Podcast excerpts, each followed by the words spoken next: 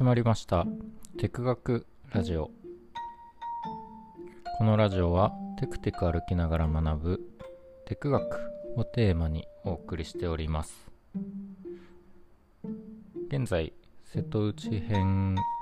と題しまして、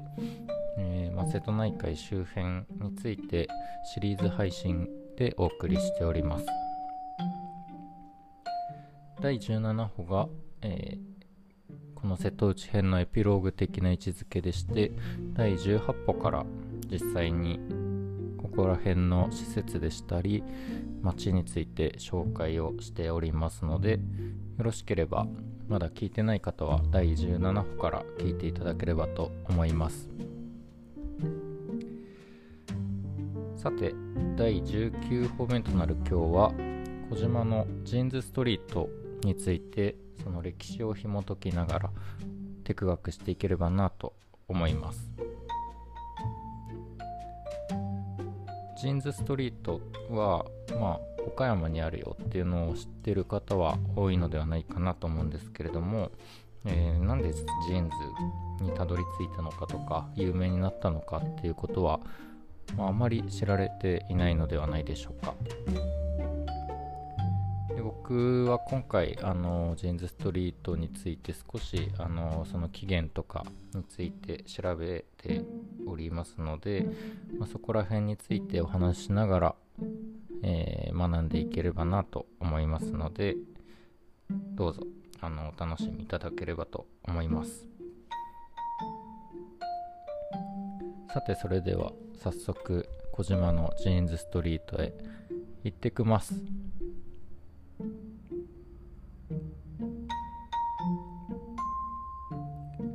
早速あの小島の歴史について触れていければなと思うんですけれどもあの小島っていうのは、えっと、瀬戸内海にあの面している岡山県の、えーまあ、一つの町でございまして今はあの陸続きになってるんですけれども実はあの奈良時代には瀬戸内海に浮かんでる、えっと、島だったという記述があるそうです。でその記述があるのがあの皆さんもご存知の「あの古事記」という、え書籍の中に、えー、そう記載されているようです。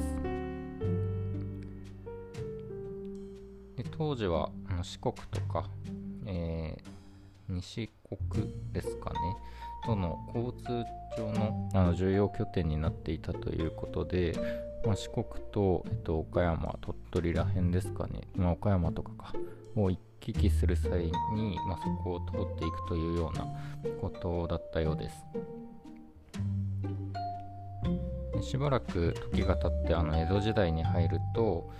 まあ、国力増強していくよっていうような国の方針で、えー、まあ、田んぼの開発っていうのがどんどんあの進んでいきましてでその岡山から小島に向けてどんどん開発が進んだことによって、えー、まあ、小島も、えー、ポツンと浮かんでいる島から、まあ、半島となって陸と陸続きに、えー、本州とつながったということらしいです。ただですね、あのここもともとその田んぼ開発を進めていたと言ったのですが、えー、小島が海に浮かぶ島だったということもあって、まあ、小島の土が塩をすごいたくさん含んでいたので米を作るのにはすごく不向きだったっていうことが、まあ、開発してから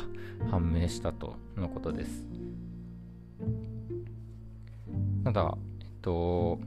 まあそれ仕方ないよねっていうことで諦めるんじゃなくて、まあ、発想を転換させまして逆にその塩分に強い、えっと、綿っていうのを植えると、まあ、それが当時大当たりしたと。で、えー、まあ、小島すごく雨が少ない場所でしてここら辺僕も旅行中ほとんど多分雨が降ったことがなくてずっとあの天気が良いんですけれどもそういったあの雨が少なかったりあとすごく暖かい気候っていうのも綿栽培に適していたそうでしてこれを機にあの古くから有名なえ三河木綿っていう木綿があるそうですがそれに並ぶような高級品として小島の綿っていうのが有名になっていきます。で江戸時代はあの刀で戦うことが一般的だったのであの刀の下げ尾とか、えっと、下駄の鼻緒に使われている、えっと、真田紐っていうあの有名な紐があるんですがそれの生産が始まっていたと。で当時あのコンピラ山とゆか山っていう、まあ、2つの、あのー、山にある神社を巡る両その両方を回る両参りっていうお参りの仕方があったんですが、まあ、それで訪れた旅人の人たちがお土産としてこの真田紐っていうのを全国に広めてで、えっと、当時瞬く間にその名が知られていったっていうのがございます。でこれであの一回全国的に、まあ、この小島の木綿っていうのは有名になったんですけれども明治時代に入って対等禁止令って皆さん教科書とかで読まれた方も覚えがある方もいるのではないかと思いますが、まあ、刀を持つことを一部の人以外は禁止になるというあの法律が発せられたこともありましてその真田彦の需要っていうのが徐々に減少していってしまいます。もともと刀の作業に使われていたんですけれども、まあ、それがあのダメだよ。刀自体が持てないので必然的に需要が減少していくと。でここで一度あの小島はピンチに陥ります。ただまあここであのくじけずに日本で民間で初めてのあの紡績所である下村紡績所っていうのを創設しまして、まあ、糸を紡ぐ場所ですね。でそこからあの繊維産業っていうのがさらにその小島の発展に大きな影響を与えていきます。で、えっと、ヨーロッパからこの当時動力ミシンっていうのを導入をしたそうでしてあの一気に大量生産が可能になっていき、まあ、当時の人々に欠かせないあの旅が小島の新たな木綿事業の、えっと、主軸となっていきました。で1919年なんで、まあ、約100年前ぐらいですかね、えー、当時足袋の生産量1000万足を超えて小島が、えっと、足袋で日本一になったということです。すごいですね。もともと、えっと、真田紐で、えっとまあ、ものすごく全国的な人気を集めた、えー、小島の木綿業っていうのが今度は足袋に生まれ変わったということです。ただですねあの第一次世界大戦が終わりますとえっと、今度和装がどんどんなくなっていってあの洋装が一般化していくと。いう中であの旅の需要っていうのもまた時代の変遷とともに減少していってしまいます。小島がここでまたまたピンチに襲われると。で、えっと、旅に代わって次にあの小島の産業を支えたのが、まあ、学ランですね。と制服っていうのがあの一般化してきてあの和装だったのに変わって、えっと、学ランが出てきたので、えー、まあ、その足踏みミシンの導入によって、えっと、学生服の生産っていうのをあの始めましてでオリンピックが1964年にあったと思うんですけれどもその前年にはこれもまた1000万着を超えるあの史上最高の生産記録を叩き出しているということでえっと真田紐が、えー、次に旅になってまた旅がピンチになると学ランになっていったと。またここでもあの小島の底力を発揮しております。で、まあ、この時点でこれまであの幾度となくその時代の変化に伴って、えー、需要が減少してっていう産業を変化させていくっていう経験をしてきた小島なんですけれども、まあ、高度経済成長期に入った頃には、まあ、これから学生服の需要も減っていくんじゃないかっていうのもあって、まあ、少子高齢化でもあったのでなので、えっと、早速もう次のアイデアを模索していたと過去の経験を踏まえて産業をどんどん変えていくっていうことでもうここから先手を打っていく、えー、場面になりましたと。で戦後あの目にしてきたその米軍古着の中にそのたくさん紛れていたあの日本人にもともと馴染みの深かった藍色のズボンであるジーンズが目に留まったとのことです。でそしていよいよようやくそこからジーンズ開発へ入っていくというので、えっと、丸尾被服今ビッグジョーンっていう、えっとまあ、有名なジーンズ屋さんジーンズストリートにも確か入っているところで、えー、こ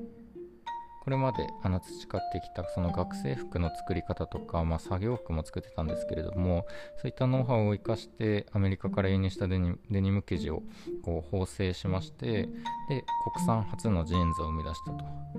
でその後もあのヒッピーファッションの代表であったベルボトムとかあと日本の、えー、カラージーンズとか、まあ、いろんなジーンズブームっていうのをこの丸尾被服っていうところが中心になって巻き起こしていきます。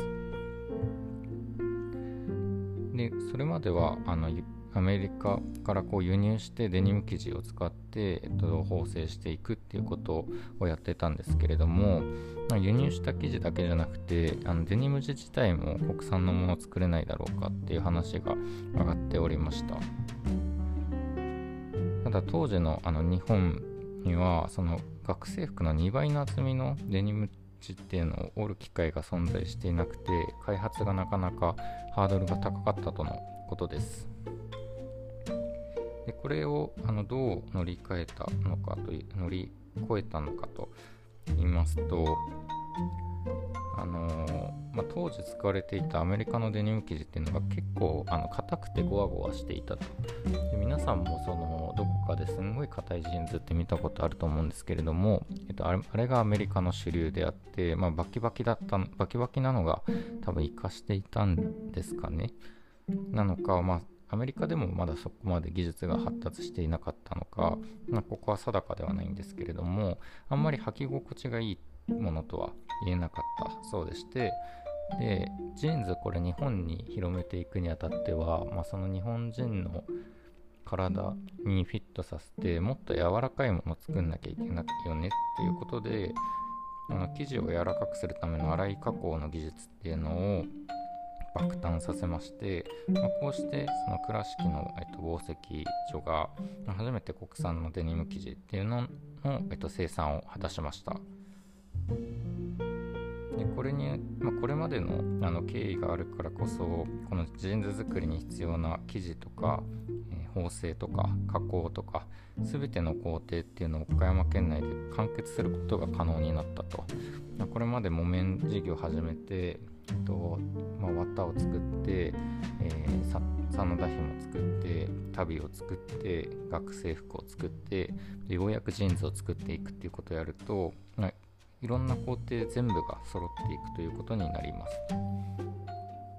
でこういったあの時代の変遷に合わせて積み上げてきた技術があるからこそ岡山っていうのはあの独自のジーンズを生産し続けられるようです。で岡山ジーンズ自体の、えっと、どこがすごいのかっていうところでいくと藍染めの技術がすごく優れているそうでしていろいろ技術あると思うんですが特にその伝統的な藍染めの技術っていうのを生かして、えっとまあ、デニムの糸の中心部のところだけ、えっと、白色にキープしていると。よくあのジーンズの中でこう白い線がピーッと入ってるやつっていうのを見かけたことあるんじゃないかなと思うんですがあの白い線を白,、ま、白いままキープしていくっていうのがなかなか難しいところをその藍染めの技術を使ってそれを可能にしていると。なのでえー、履き込んでこう色落ちをしていくとその白い部分がすごい美しい経年変化を出していくっていうので、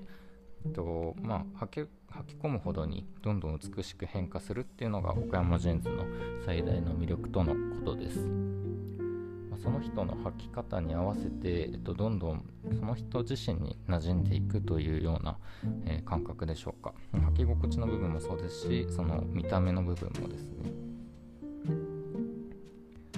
というのが、えっと、ジェンズの、えー、ジェンズストリートが出来上がるまでの歴史でございました。すごいですよね、これ。あの、初っ端からジェンズを作っているというわけではなくて、えっと、いろんな別のものを作ってで時代の変化に合わせてどんどん需要が減少しちゃった時にそこで諦めずにまた別のものに、えー、を作ってそこで大当たりさせていくとまあ、これもこれだけこう連続ヒットさせていくっていうのもすごいんですけれどもあの時代に合わせて柔軟に変化していくみたいなことが、えっと、なんかこの岡山の